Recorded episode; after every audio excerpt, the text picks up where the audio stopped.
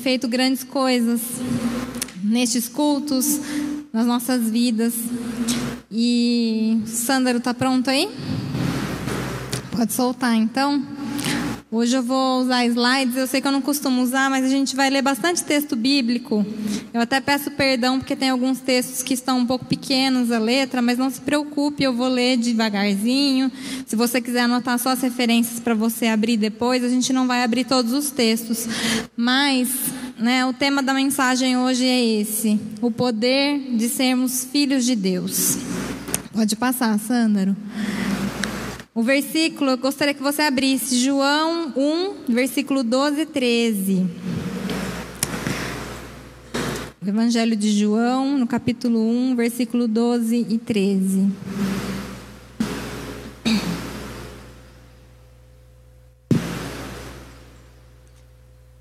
Amém? Todo mundo abriu?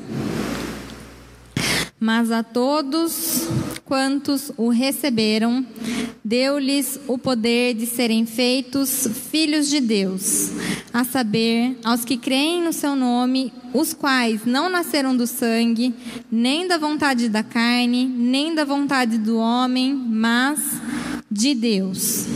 Vamos ler esse versículo junto? Mas a todos quanto os receberam, deu-lhes o poder de serem feitos filhos de Deus, a saber, aos que creem no seu nome, os quais não nasceram do sangue, nem da vontade da carne, nem da vontade do homem, mas de Deus. Eu gostaria de destacar três pontos importantes desse texto aí, que, que é o seguinte, né? Crer no nome, receber a Jesus, receber um poder tornar-se filho de Deus, nascido de Deus. Então, o que está falando aí? Que todos aqueles que o recebem, os que creem no nome de Jesus, recebem um poder. Não é isso que está falando? Deu-lhes o poder. Do que? De se tornarem filhos de Deus, nascidos de Deus. Pode passar, Sândaro. Em outras palavras, então está dizendo o quê? Está dizendo que Qualquer pessoa que crer no nome de Jesus e o receber, torna-se filho de Deus, nascido de Deus. E existe um poder em ser feito filho de Deus. Você sabia que existe um poder em ser filho de Deus? Pergunta para o irmão aí que está do seu lado: Você é filho de Deus? É filho de Deus? Agora você pergunta assim: Sabia que ser filho de Deus é poderoso? Pergunta assim: que poder é esse? Você sabe me dizer que poder é esse? Que poder é esse que você tem, meu irmão? Que será que é esse poder? Agora faz assim, ó. Levanta a mãozinha assim, ó. Eu tenho a força? Não. Nós vamos falar assim. Ser filho de Deus é algo poderoso. Ser filho de Deus é algo poderoso, amém? Será que a gente sabe? Será que essa verdade já caiu no nosso coração? Meu irmão, o dia que essa verdade cair no seu coração, vai mudar a sua vida de um jeito. De um jeito. E para a gente entender, então, né, a gente precisa entender esse versículo, a gente precisa entender duas coisas. A gente precisa entender o novo nascimento. O que é ser filho de Deus? Como a gente se torna filho de Deus? O que é essa história de crer no nome de Jesus, de nascer de novo, para daí entender o que significa esse poder. Eu sei que a gente já falou várias vezes aqui na igreja, né, sobre nascer de novo, mas é uma coisa que a gente precisa falar de novo. A gente precisa todo dia pensar a respeito, meditar a respeito. Então pode mudar, Sândaro. Como então a gente se torna filho de Deus? Aproveita que está com a Bíblia aí, vamos abrir em Romanos 8, versículo 15 e 16. Romanos 8, 15 e 16.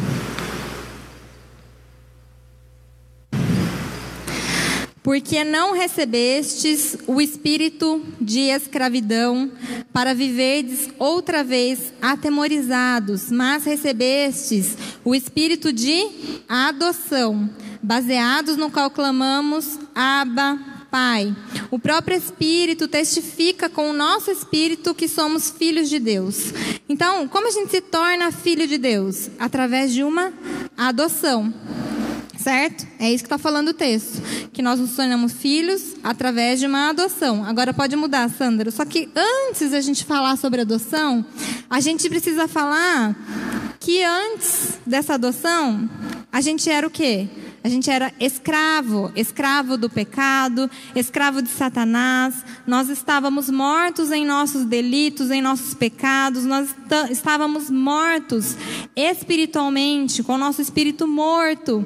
Então, antes da gente falar da adoção, a gente precisa entender que antes de aceitar a Jesus, nós éramos escravos do pecado, nós estávamos mortos. E lá em Romanos 6, não precisa abrir, mas em Romanos 6, 17 e 18 fala assim, ó. Mas, graças a Deus, porque outrora escravos do pecado, Contudo, viestes a obedecer de coração a forma de doutrina que fostes entregues, e uma vez libertados do pecado, fomos feitos servos de justiça. No mesmo capítulo de Romanos 6, 23, fala assim, ó, porque o salário do pecado é a morte, mas o dom gratuito de Deus é a vida eterna em Cristo Jesus, nosso Senhor. E lá em Efésios 2, 1 e 3 ainda fala assim, ó, ele vos deu vida, estando vós mortos nos vossos delitos e pecados, nos quais andastes outrora, segundo o curso deste mundo, segundo o príncipe da potestade do ar, do espírito que agora atua nos filhos da desobediência, entre os quais também nós andamos outrora, segundo as inclinações da nossa carne, fazendo a vontade da carne e dos pensamentos. E éramos, por natureza, filhos da ira como também os demais. Então, nesses três, três textos, tem mais textos que falam sobre isso na Bíblia, mas nesses três textos fala assim: ó, nós éramos escravos do pecado. O salário do pecado é a morte. Se nós éramos escravos do pecado, nós estávamos destinados à morte eterna. Nosso espírito estava morto. E lá em Efésios ainda fala, né, que a gente estava morto em nossos delitos, em nossos pecados, porque a gente vivia para as inclinações da carne, fazendo a vontade da carne, vivendo o curso deste mundo, pecando, mortos. Então, nós estávamos mortos. Nosso espírito era morto. Por quê? Por causa do pecado de Adão. Adão não foi feito para morrer. Adão foi feito para ter uma vida eterna. Só que quando ele, quando ele e Eva pecaram, o que, que aconteceu? Eles tiveram uma morte não física, eles tiveram uma morte espiritual. O espírito ficou morto. E a partir de então, todos nós nascemos com o espírito morto. Nós estamos mortos. E por isso, estávamos destinados à ira de Deus, à morte eterna. Pode mudar, Sândaro. E aí o que acontece? É lindo, porque quando a gente é adotado, a gente recebe uma vida. A gente recebe uma vida onde não existia. Então, lá em Efésios 2, do 4 ao 7, fala assim: Mas Deus, sendo rico em misericórdia, por causa do grande amor com que nos amou, e estando nós mortos em nossos delitos, nos deu vida juntamente com Cristo pela graça sois salvos, e juntamente com Ele nos ressuscitou e nos fez assentar nos lugares celestiais em Cristo Jesus, para mostrar nos séculos vindouros a suprema riqueza da Sua gra graça em bondade para conosco em Cristo Jesus. Então, a partir do momento que você recebe a Jesus, você é adotado por Deus. E quando você é adotado por Deus, o que acontece? Você recebe vida. Onde não havia vida, você recebe vida. Pode passar, Sandro. E é uma adoção, eu preciso dizer que é uma adoção sobrenatural. Como acontece uma adoção natural? É, alguém aceita, não é isso? Alguém aceita espontaneamente um filho. É um acolhimento voluntário de alguém. Você transfere o seu nome para alguém e torna essa pessoa parte da família. Mas a adoção de Deus não é assim que acontece. Não é só um acolhimento. Deus não só nos acolhe como parte da família dele. Deus só não nos dá um nome. Não é isso que acontece. A adoção de Deus é uma adoção sobrenatural porque ela envolve o quê? Um nascimento. Deus é tão misericordioso, tão grande, que a adoção dele faz com que você nasça de novo, como parte da família de Deus. É diferente, é uma adoção sobrenatural, é uma filiação legítima perfeita. Pensa, você já pensou nisso? Que a adoção de Deus envolve que você nasça de novo, que você ganhe esse direito de filho nascendo. E ainda por cima, você se torna o que um filho herdeiro, não é isso que a gente fala em Romanos 8, 15, lá 16, 17, né? Que nós somos herdeiros, cordeiros com Cristo, com Jesus. E aí, Pode passar, Sândaro. Nós precisamos falar então do que é esse nascimento, o que é esse novo nascimento. E aí eu gostaria que você abrisse comigo em João, no versículo no capítulo 3, do 1 ao 10. Muitas vezes a gente já leu esse texto, nós vamos ler ele de novo, porque é importante a gente entender se você ainda não tem certeza se você nasceu de novo, se você ainda não tem certeza se você foi adotado, se você é filho, nós vamos falar mais uma vez. Em nome de Jesus, essa verdade vai cair no seu coração. Amém? João 3, do versículo 1 ao 10. É a conversa que Jesus teve lá com Nicodemos. Então começa assim: Havia entre os fariseus um homem chamado Nicodemos, um dos principais dos judeus. Este de noite foi ter com Jesus e lhe disse: Rabi, sabemos que és mestre vindo da parte de Deus, porque ninguém pode fazer estes sinais que tu fazes, se Deus não estiver com ele. A isto respondeu Jesus: Em verdade, em verdade te digo que se alguém não nascer de novo, não pode ver o reino de Deus. Perguntou-lhe Nicodemos: Como pode um homem nascer sendo velho? Pode porventura voltar ao ventre materno e nascer segunda vez? Respondeu Jesus: Em verdade, em verdade te digo: quem não nascer da água e do espírito não pode entrar no reino de Deus. O que é nascido da carne é carne, o que é nascido do espírito é espírito. Não te admires de eu te dizer: importa-vos nascer de novo. O vento sopra onde quer. Ouves a sua voz, mas não sabe de onde vem, nem para onde vai. Assim é todo que é nascido do Espírito. Então lhe perguntou Nicodemos: Como pode suceder isto? Acudiu Jesus: Tu és mestre em Israel e não compreendes estas coisas? Então Nicodemos foi até Jesus porque ele percebeu que Jesus fazia sinais, milagres, curas, maravilhas. E aí ele foi lá e falou: Eu conheço, você vem de Deus. E aí Jesus responde para ele o quê? Você precisa nascer de novo. Se você não nascer de novo, você não vai ver o reino de Deus. E aí Nicodemos fica com a dúvida, mas como, como será que acontece esse nascer de novo? Eu vou voltar para dentro da barriga da minha mãe vou nascer de novo? E aí Jesus falou: quem não nascer da água e do Espírito não pode entrar no reino de Deus, porque o que nasce da carne, né, o que nasce naturalmente, é carne, né, uma pessoa natural. Mas aquele que nasce do Espírito é Espírito. E aí, né, Nicodemos ficou com essa dúvida. Pode mudar, Sândaro. E eu gostaria de destacar algumas coisas nesse texto. A primeira coisa que eu gostaria de destacar é o seguinte que Jesus fala, né, que nós precisamos nascer de novo. Caso contrário, não veremos o reino de Deus. Se você não nascer de novo, você não vai ver o reino de Deus. Significa o que? Você não vai ter salvação, você não vai para o céu. Então você precisa nascer de novo. Eu preciso nascer de novo. Nós precisamos nascer de novo. E Jesus repete isso no versículo 36, lá de João 3 ainda, ele repete, fala assim, ó: Por isso, aqui ele fala mais claramente: Por isso, quem crê no Filho tem a vida eterna.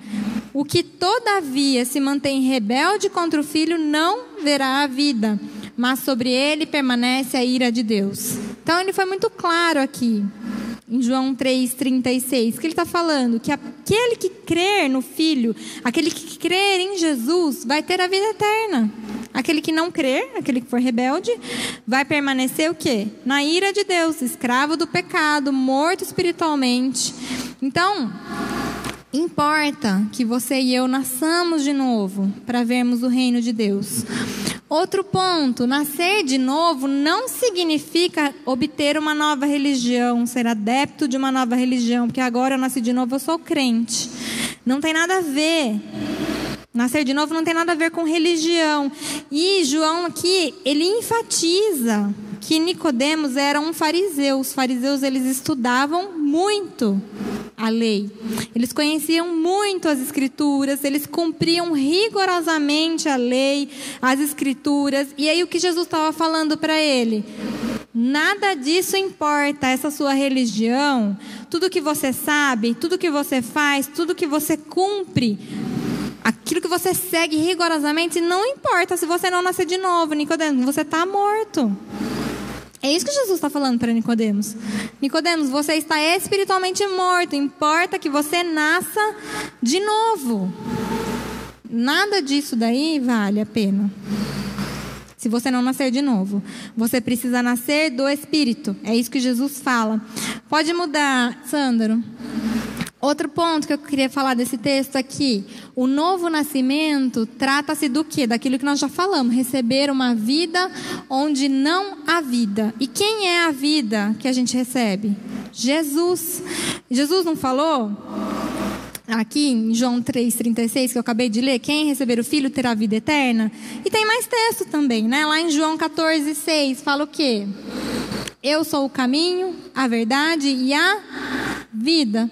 Ninguém vem ao Pai senão por mim. De novo, ninguém vai ver o Pai, ninguém vai ser salvo, ninguém vai ver o reino, senão através de mim.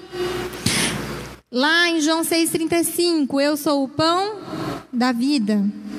E em 1 João 5, 11 e 12 fala assim: E o testemunho é este, que Deus nos deu a vida eterna, e esta vida está no seu Filho.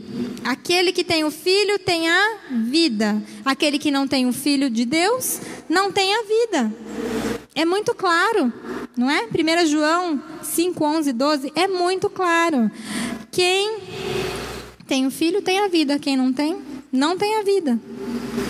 Então, o novo nascimento trata-se de receber a Jesus e ganhar uma nova vida. Outro ponto, o novo nascimento implica em nascer da água e do Espírito. Nascer da água não é batismo. Se você aprendeu que nascer da água é batismo, não está certo. Nascer da água não é batismo. A gente falou hoje muito aqui no louvor. Meu pai falou também, né, da oferta sobre a água. E o que significa então? Vou explicar o que significa nascer da água. Provavelmente Jesus está citando o texto de Ezequiel. Vamos ler Ezequiel 36, 24 a 28. Abre lá, Ezequiel 36, 24 a 28.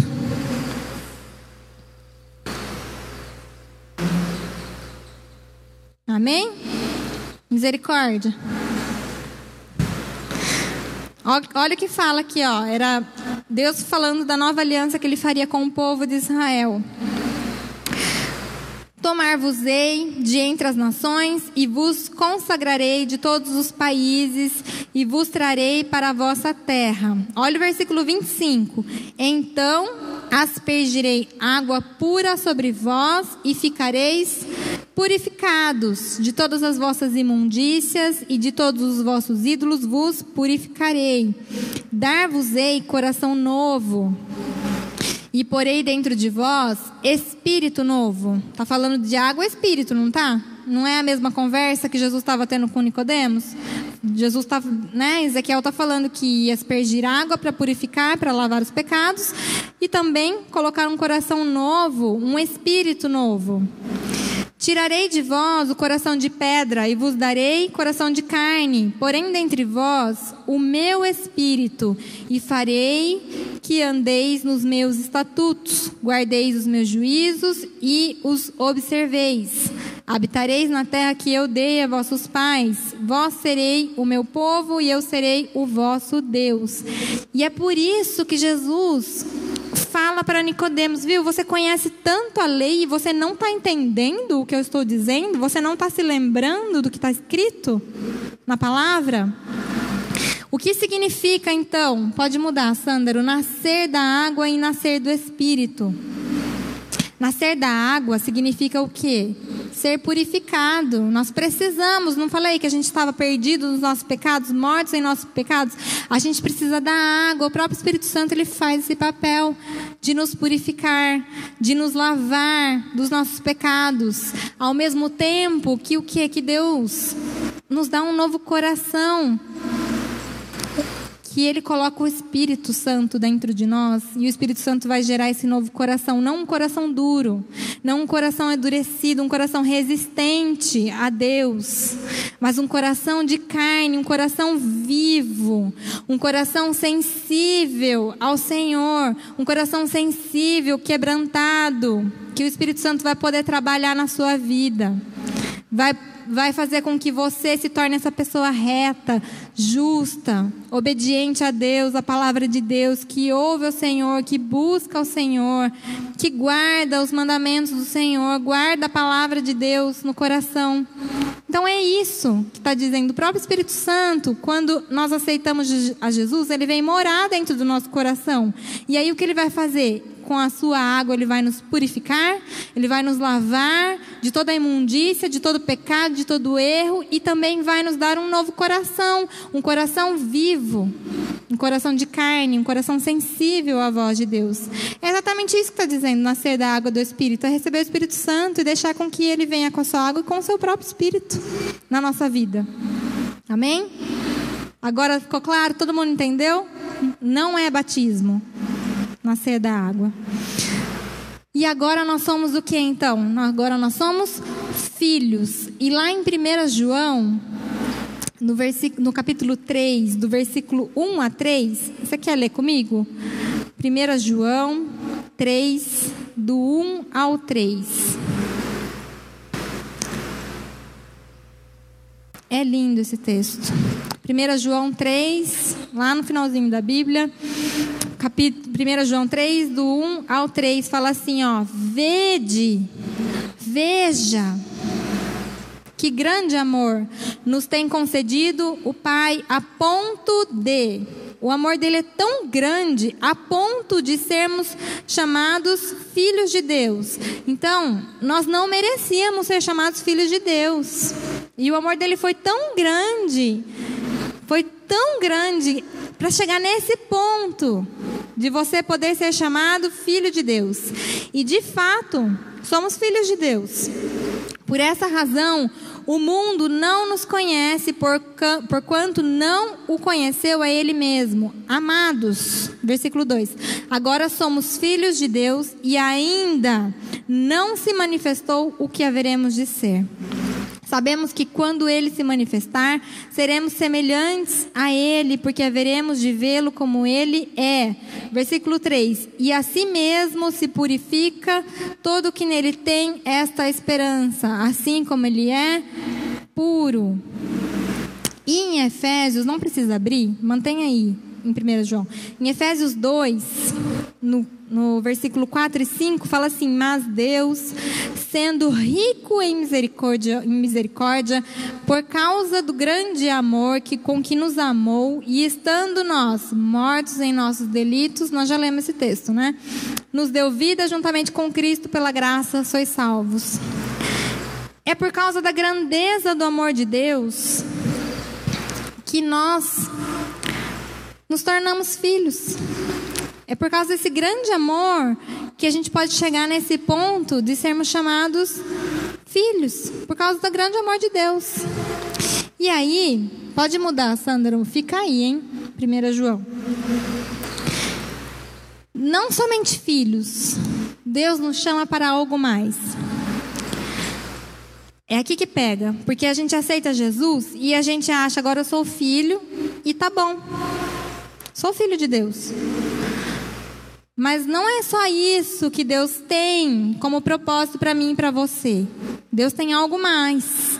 E lá no versículo 2 de 1 João, que a gente acabou de ler, fala assim: ó, amados, agora somos filhos de Deus, certo? Hoje, eu e você somos filhos de Deus. E ainda não se manifestou o que haveremos de ser. Sabemos que quando ele se manifestar, quando Jesus se manifestar, quando ele voltar, seremos semelhantes a ele, porque haveremos de vê-lo como ele é. Então, o que está dizendo aqui? Que agora você é filho, mas ainda não se manifestou o que você vai ser. Não se manifestou, tem algo mais para você ser. Como? Semelhante a Jesus. Um filho como Jesus. Então não basta ser filho, você tem que ser filho como Jesus, igual a Jesus. E lá em Romanos, abre lá comigo que lá também fala isso, Romanos 8. Nós vamos ler picado, Romanos 8, versículo 14. Depois a gente vai ler o versículo 17 ao 19, depois do 28 ao 30. Então, Romanos 8, 14, fala assim: Pois todos os que são guiados pelo Espírito de Deus são filhos de Deus. Aí agora pula para o 17. Ora, se somos filhos, somos também herdeiros. Herdeiros de Deus e cordeiros com Cristo. Se com ele sofremos, também com ele seremos glorificados. Versículo 18. Porque para mim tenho por certo que os sofrimentos do tempo presente não podem ser comparados com a glória a ser revelada em nós. Está falando de um futuro também. A ardente expectativa da criação aguarda a revelação dos filhos de Deus. Versículo 28 agora, ó. Sabemos que todas as coisas cooperam para o bem daqueles que amam a Deus, daqueles que são chamados segundo o seu propósito. Versículo 29.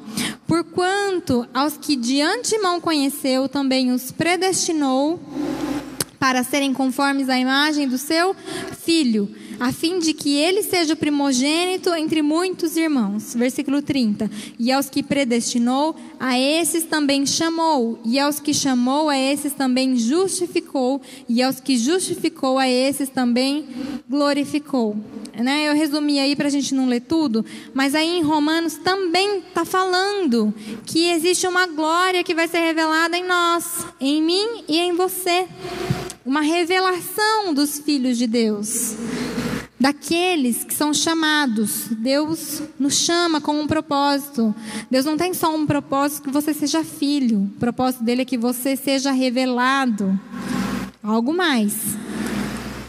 E o que tá falando aqui, né? O que, que ele te predestinou? Então, ele escolheu lá na eternidade antes da criação de todas as coisas. Ele te predestinou para quê? Para ser conforme a imagem do seu filho, para ser a imagem de Jesus. E está dizendo aqui que todos aqueles que ele predestinou, que ele chamou, ele chamou, aliás, né? Todos aqueles que ele predestinou, ele chamou. E os que ele chamou, ele justificou. Os que ele justificou, ele também glorificou. Então, tanto em João quanto em Romanos, a Bíblia fala de um futuro. Fala de um presente, o presente agora nós somos filhos. Fala de um passado, nós éramos escravos, mortos em nossos delitos, mas fala também de um futuro. Um futuro que é esse, qual que é esse futuro? Um futuro que vai ser revelado, manifesto, que não se manifestou, que haveremos de ser semelhantes a quem? A Jesus, uma glória que há de ser revelada, a revelação dos filhos de Deus. Pode mudar, Sandra. Então, João e Romanos, em outros textos da Bíblia falam exatamente isso, que nós tínhamos um passado, nós estamos num presente, mas existe um futuro, existe algo mais. Não se conforme em ficar no presente como filho apenas. Não se conforme. Né? Então, o que nós fomos no passado, o que nós somos hoje, o que nós seremos no futuro. E o que nós éramos no passado? Escravos, mortos. Agora nós somos filhos, nós ganhamos uma nova vida, mas não termina aí. Nós precisamos caminhar para o futuro. Sermos filhos como Jesus, semelhantes a Jesus. Esse é o futuro que vai ser revelado, manifesto. Hoje, é claro, nós somos filhos imperfeitos. Nós erramos, nós pecamos. Mas a perfeição virá. E esse é o plano de Deus para mim e para você, que nós sejamos filhos perfeitos. Amém? Pode mudar, Sandro. Ah, e não se esqueça de que Deus, ele te predestinou, ele te escolheu e ele te chamou. Ele te chamou pelo seu nome, chamou em alta voz, tá? O chamar aí, é, clamar, chamar em alta voz, da mesma forma que Jesus chamou Lázaro, vem para fora. E ele também te justificou. O que significa isso? Que ele te tornou justo, declarou que você era justo, reto, sem pecado, apesar dos seus pecados. E ele também te glorificou. Glorificou do original é conferir honra, dignidade. Lindo isso, né? Então Deus, ele te escolheu, Deus te chamou, te deu um nome, né? Ele te adotou, ele te tornou justo, reto, e além de tudo isso, ele te deu uma dignidade, te deu uma honra. Muito parecido com a história do filho pródigo, né? E a gente precisa entender que na Bíblia existem dois tipos de filhos. A Bíblia fala que, no, que, que existem dois, filhos, dois tipos de filhos. Existe um filho que é imaturo, um filho que é novo. Do original, teknon. Essa é a palavra, né? Filho. O filho que é imaturo. E, e aonde que se refere isso? Lá no, no, texto que a gente começou a ler, né? Lá em João 1, do 12 ao 13, né? A, todos aqueles que recebem a Jesus, deu-lhes o poder de serem feitos filhos, tequinon, filhos imaturos, criança, menino de Deus. Mas, esse é o significado do grego, tá? Descende, descendência, né? Um filho como descendência, mas também criança, menino. Mas também Existe um tipo de filho chamado na Bíblia que é o ruios, do grego ruios, que é o filho maduro. Esse é o filho que herda tudo o que é do pai. O filho que é ruios, e esse está lá em Romanos 8,14. Os que são guiados pelo Espírito de Deus são filhos ruios, tá? Esse filhos aí, a palavra é ruios, ou seja, o filho maduro de Deus. Os que são guiados. Sabe o que significa do grego essa palavra, ruios? Um descendente também. Alguém da posteridade de outro. Mas também é usado para descrever Cristo, o modelo perfeito. Então Jesus é um filho ruios. E todas as vezes que ele é citado na Bíblia, ele é citado como ruios. Inclusive Deus, quando fala assim, este é meu filho amado, em quem me comprazo. Deus está chamando ele de ruios aí. Tanto em Mateus 3,17, se você quiser anotar, Mateus 17, 5. Também significa que aqueles que reverenciam a Deus como Pai, aqueles que no caráter e na vida se parecem com Deus, aqueles que são governados pelo Espírito de Deus, que no futuro, na bem-aventurança da vida eterna, vestirão publicamente esta dignidade da glória dos filhos de Deus. Então, o filho ruios, esse filho maduro, é aquele que na eternidade vai ser revestido dessa dignidade de glória. O filho maduro, esse que herda. E eu gostaria de dizer para você que apenas os filhos maduros são os que herdam e os que desfrutam daquele poder lá que a gente começou falando. Só o filho maduro. O filho imaturo não vai ter herança no reino. Precisa crescer, precisa amadurecer. E o filho ruios é para agora, para o presente, tá? Não é só para esse filho que vai ser revelado lá no futuro, manifesto. Aquele vai ser perfeito, mas o filho ruios é para agora, os que são guiados pelo Espírito. Então, eu queria ler com você lá em Lucas no, versículo, no capítulo 15, é a passagem do filho pródigo. E aí, o que acontece? Um pai tinha dois filhos. Pode ir abrindo aí Lucas 15, versículo 29, a gente vai ler. A gente não vai ler a história toda, tá? A história toda é do 11 ao 32. Mas tinha um homem que tinha dois filhos. E um filho mais moço, ele pediu a herança antecipada, foi para o mundo, gastou lá com os amigos, com bebidas, gastou tudo o que tinha. E aí um dia ele se arrepende porque ele se vê diante de bolotas de porcos, não tinha o que comer. E aí ele cai em si, né? Preciso voltar para a casa do meu pai, eu não sou digno, eu sei que eu não sou digno mais de ser chamado filho. Mas eu vou voltar, pelo menos talvez ele me aceite como um empregado. E aí, quando ele volta, para surpresa dele, o pai o perdoa e o pai restaura essa dignidade, a honra de filho, coloca um anel no dedo, troca as roupas e dá uma festa. E aí, o filho mais velho, ele fica bravo e ele fala que ele não vai entrar na festa. Então, nós vamos ler a conversa aqui de Lucas 15, 29 a 31. Aí, no meio da festa, o pai sai para fora para chamar o filho mais velho para entrar. E aí, mas, mas ele respondeu ao seu pai: Há tantos anos que te sirvo sem jamais transgredir uma ordem tua, e nunca me deste um cabrito sequer para alegrar-me com os meus amigos. Vindo, porém, esse teu filho que desperdiçou os teus bens com meretrizes, tu mandaste matar para ele o novilho cevado. Então lhe respondeu o pai: Meu filho, tu sempre estás comigo, tudo que é meu é teu. Então, todas as vezes que a palavra filho aparece nesse capítulo 15, se você for ver do original, é filho ruios. Tanto o filho mais novo quanto o filho mais velho. A palavra do original empregada é o filho ruios, como descendente, filhos maduros. Né? Os dois eram maduros, já grandes. E aí, quando existe essa conversa, o pai olha para o filho mais velho e fala assim: Meu filho, sabe qual é a palavra? Tecnon.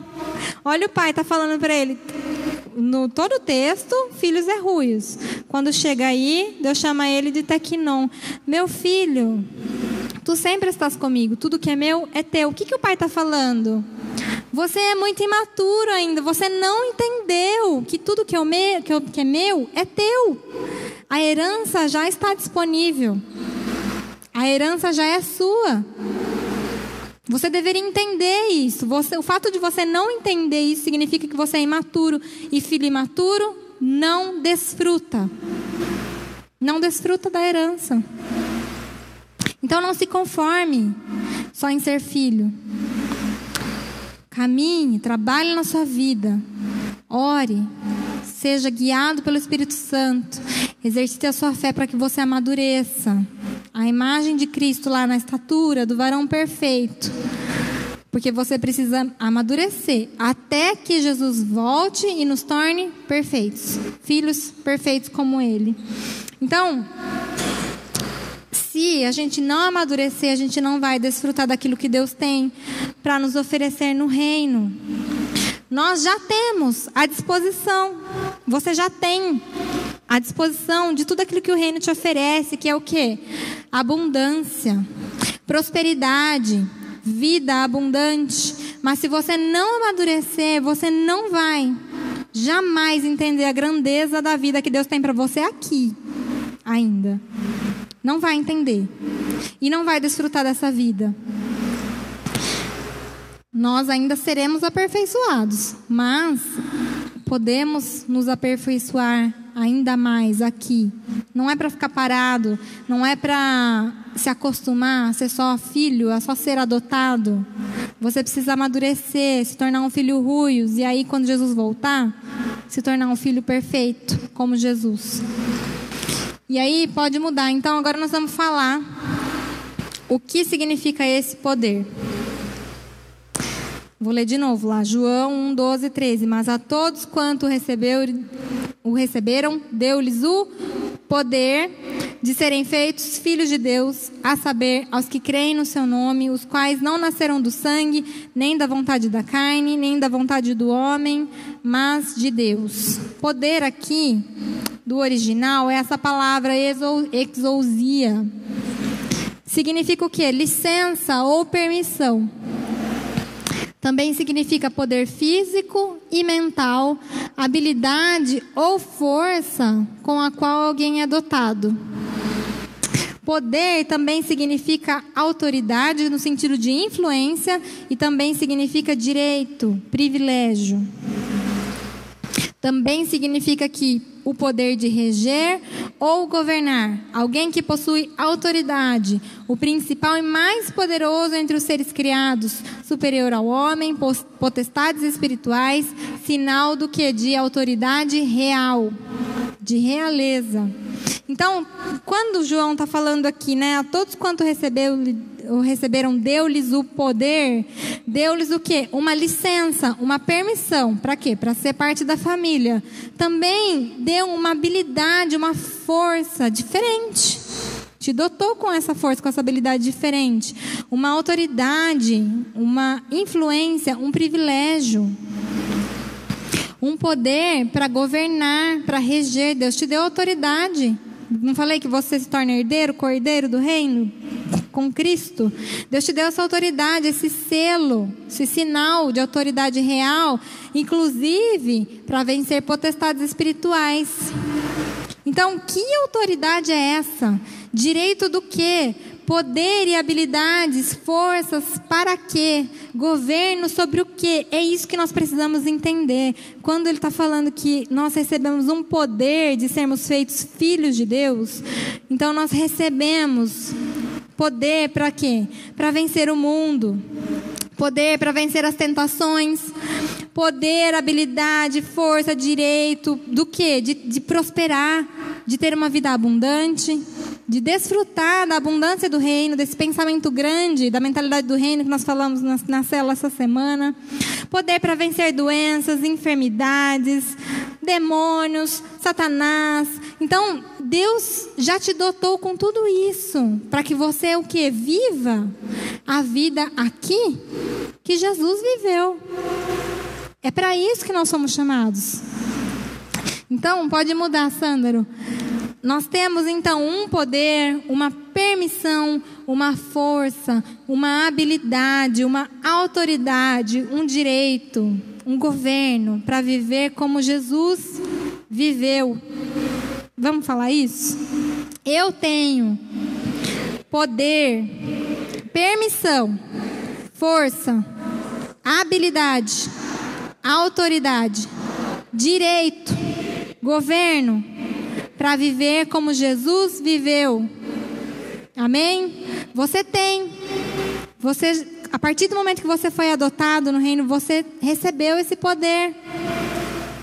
E aí, vamos entender na prática, então, o que é esse poder na prática? Então, primeiro item aí, os filhos de Deus, eles têm esse poder, essa permissão, essa força, essa habilidade, essa autoridade, esse direito, esse governo, para quê? Para guardar os mandamentos. Guardar os mandamentos não é só decorar a Bíblia, não. Para guardar os mandamentos é guardar a palavra no coração e não pecar.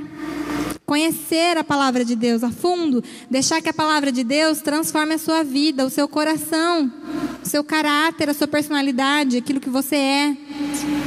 Que ela limpe os seus defeitos, as suas dificuldades, as suas fraquezas. Deixa a palavra de Deus trabalhar. E todo aquele que é filho de Deus, guarda os mandamentos. Lá em 1 João 1, no versículo 3, 34, 24, fala isso. E aquele que guarda os seus mandamentos permanece em Deus, e Deus nele. E nisto conhecemos que ele permanece em nós, pelo Espírito que nos deu.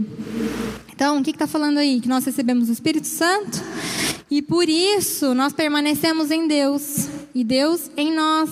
E aí nós somos habilitados para quê? Para guardar os mandamentos de Deus. Segundo item, os filhos de Deus andam como Cristo andou. Então, os filhos de Deus têm poder, habilidade, autoridade, governo, tudo isso daí para quê? Para andar como Cristo andou. Lá em 1 João, se você ler 1 João, todo o capítulo fala de, de tudo isso que eu estou falando, tá? De, de, todo o poder que é ser filho de Deus. Mas em 1 João 2, versículos 5 e 6, fala o quê? Aquele, entretanto, que guarda a sua palavra nele verdadeiramente. Então nós já falamos, né? que o Filho de Deus guarda mandamento. Então, aquele que guarda verdadeiramente Sua palavra tem sido aperfeiçoado no amor de Deus. Nisto sabemos que estamos nele. Versículo 5: Aquele que diz que permanece nele, esse deve também andar assim como ele andou. Então, toda a vida que Jesus viveu aqui nessa terra, toda autoridade, sabe, que Jesus fazia, curava pessoas, enfermidades, expulsava demônios, uma vida santa, sem pecado, uma vida próxima ao Pai, de oração.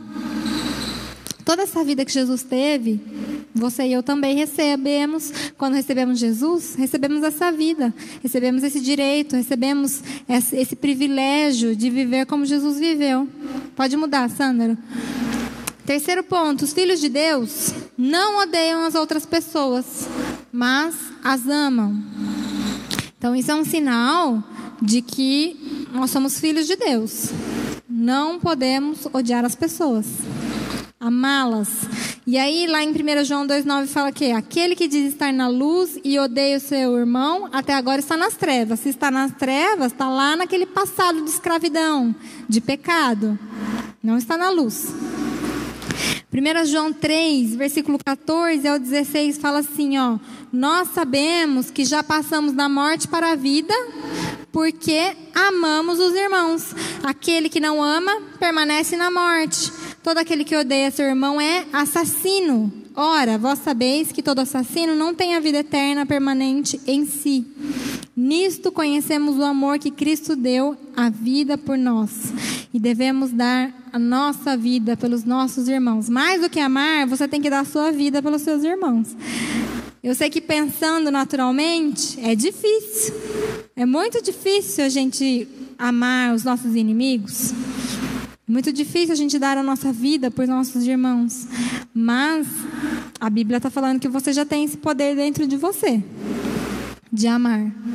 Então, lá em 1 João 4, 7 e 8 fala o quê? Amados, amemos-nos uns aos outros, porque o amor procede de Deus.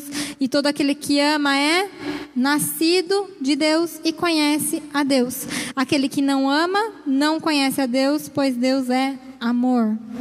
Então você já tem essa habilidade, esse, essa força, vamos falar, né, uma força sobrenatural para amar os nossos inimigos, para amar os nossos irmãos, todos os nossos irmãos. Outro item. Pode mudar, Sandro. Não foi?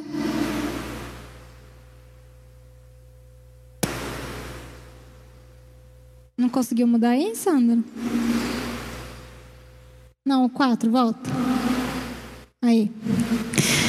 Os filhos de Deus não amam o mundo.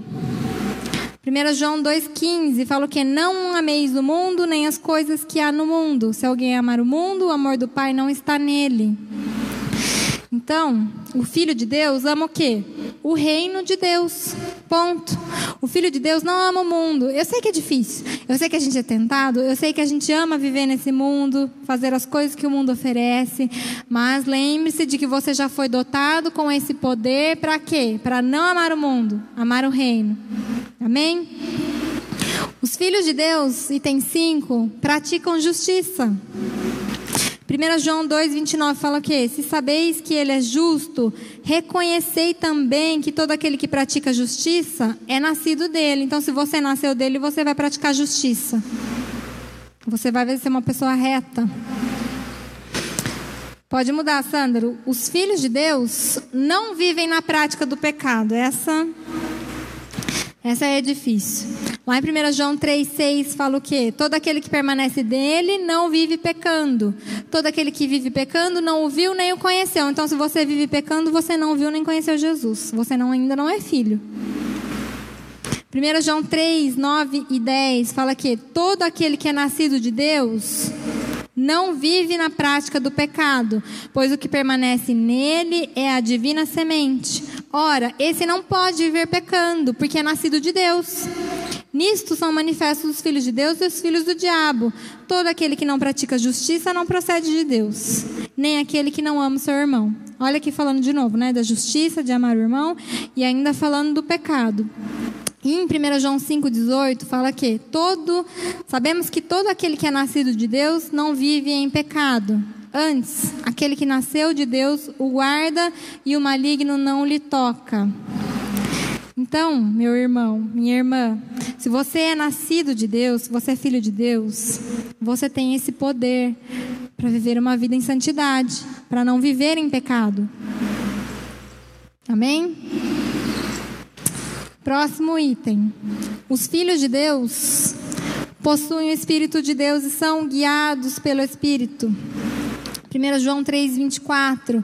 E aquele que guarda os seus mandamentos permanece em Deus e Deus nele. E nisto conhecemos que ele permanece em nós, pelo Espírito que nos deu.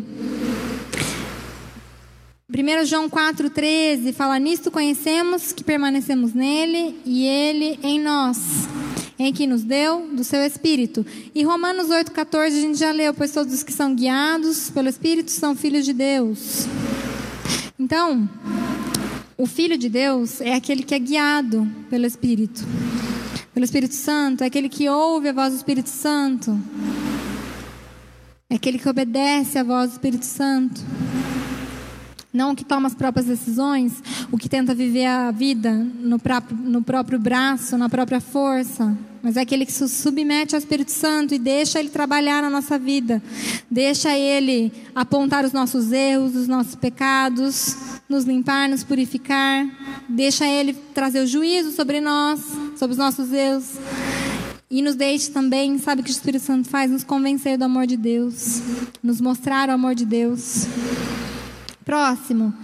Os filhos de Deus ouvem sub, submissamente a palavra. 1 João 4, 6.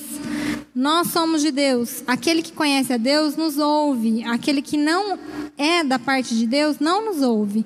Nisso reconhecemos o espírito da verdade e o espírito do erro. A gente começou lendo aqui, né, 2 Timóteo 2,15, que fala sobre sermos aprovados, né, que manejamos bem a palavra. Aqui está falando também que nós precisamos ouvir a palavra, sermos submissos à palavra. E os filhos de Deus são esses que ouvem a palavra, se submetem à palavra e deixam ela trabalhar na sua vida. E conhecem a palavra. Bora estudar a palavra, hein? Próximo, os filhos de Deus vencem o mundo. Então, 1 João 5,4 fala: Porque todo aquele que é nascido de Deus vence o mundo, e esta é a vitória que vence o mundo, a nossa fé. Então, nós podemos vencer o mundo, as tentações, os desejos, as vontades de fazer coisas do mundo, coisas erradas, de pecar. Nós podemos vencer o mundo. Próximo, estou terminando, tá? Os filhos de Deus, eles são herdeiros. Já lemos também Romanos 8, 17. Ora, se somos filhos, somos também herdeiros, herdeiros de Deus e co-herdeiros com Cristo. Se com Ele sofremos, com Ele também seremos glorificados. Não pense que a vida de herança aí, de herdeiro, é só ser glorificado, é só desfrutar da abundância. Existe sofrimento também. Está falando aí a Bíblia. Que existe sofrimento também, mas se nós sofremos com Ele, nós também seremos glorificados como Cristo foi glorificado. Próximo, os filhos de Deus produzem frutos da luz. Efésios 5, versículo 8, 9 e 10 fala assim: Pois outrora erais trevas, porém agora sois filhos da luz do Senhor. Sois luz do Senhor, desculpa. Andais como os filhos da luz, porque o fruto da luz consiste, consiste em toda bondade e justiça e verdade, provando sempre o que é agradável ao Senhor. Então, se você é filho de Deus, você produz, você é luz e produz esses frutos da luz, que é o que? Bondade, justiça e verdade. Filhos de Deus falam a verdade. Filhos de Deus são bondosos, misericordiosos, têm compaixão, são justos. Próximo, os filhos de Deus resplandecem como luzeiros no mundo. A gente é a luz do mundo. Lá em Filipenses 2,15 fala assim: para que vos torneis irrepreensíveis e sinceros, filhos de Deus inculpáveis no meio de uma geração perversa, pervertida e corrupta, na qual resplandeceis como luzeiros do mundo. Muito parecido com a situação que nós vivemos hoje, né? Uma geração perversa, pervertida, corrupta. Mas nós somos o que como filhos? luzeiros, luz para este mundo, esperança para esse mundo. E os filhos de Deus não são pegos de surpresa. O último item aí que eu gostaria de falar para você é que os filhos de Deus não são pegos de surpresa. Então, se você está meio distraído aí, cuidado, filho de Deus não é pego de surpresa. Lá em 1 Tessalonicenses 5, versículo 4 ao 6, fala assim: Mas vós, irmãos, não estáis em trevas, para que esse dia, como ladrão, vos apanhe de surpresa. Está falando de que dia? O dia que Jesus vai voltar. Porquanto vós todos sois filhos da luz e filhos do dia. Nós não somos da noite nem das trevas. Assim, pois, não durmamos como os demais, pelo contrário, vigiemos e sejamos sóbrios. Filho de Deus é o filho que vigia, é o filho que é sóbrio, que não dorme demais. Não é dormir no sentido literal, tá? É dormir de ficar alheio a tudo que está acontecendo. Jesus está voltando, está na hora de acordar, está na hora de amadurecer, está na hora de viver como filho de Deus, está na hora de ser luz, está na hora de vencer o mundo, está na hora de vencer o pecado. Eu não estou dizendo aqui que é para você ser perfeito. Eu deixei claro que no futuro a gente vai ser filhos perfeitos. É claro que a gente não é perfeito hoje. É claro que nós somos filhos imperfeitos. É claro que nós vamos errar nós vamos errar o alvo, nós vamos pecar. Nem sempre a gente vai produzir esses frutos de justiça, de bondade, de verdade. Nem sempre a gente vai amar os nossos inimigos, amar os nossos irmãos. Nem sempre. Mas o poder já está à nossa disposição. É isso que eu queria falar para você, que o poder já está à sua disposição. E Jesus é esse poder em você. Se Ele está em você, você já tem esse poder, essa disposição. Então se arrependa todas as vezes que você errar o alvo, todas as vezes que você pecar. Peça ajuda ao Espírito Santo em suas fraquezas. Ele intercede por nós com gemidos inexprimíveis.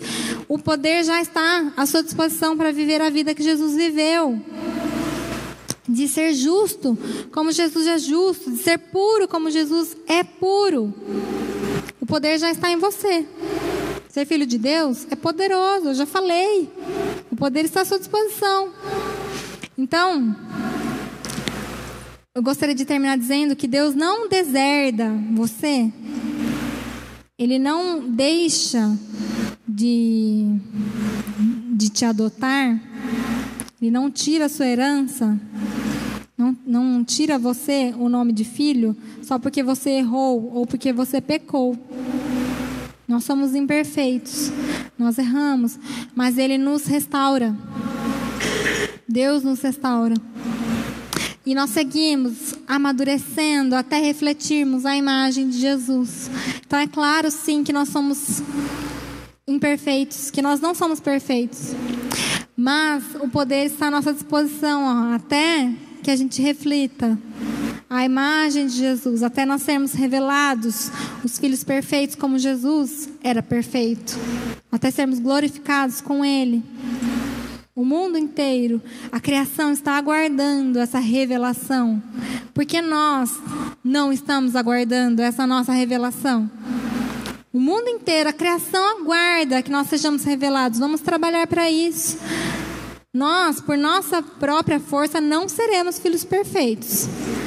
Mas o que cabe a nós já está à nossa disposição esse poder de sermos filhos maduros, para estarmos prontos para quando Jesus voltar e nós veremos Jesus face a face, e aí sim nós vamos ser transformados de glória em glória e ser revelados como os filhos perfeitos. Amém? Então, quero que você saia daqui nessa noite sabendo que você não merecia, eu não merecia.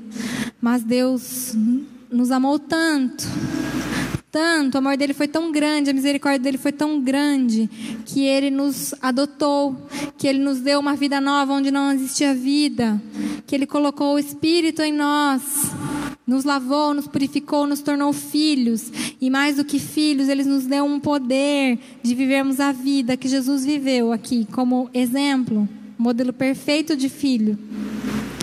Para que nós sejamos glorificados com Jesus, filhos perfeitos. Amém? Gostaria de chamar o pastor Paulo.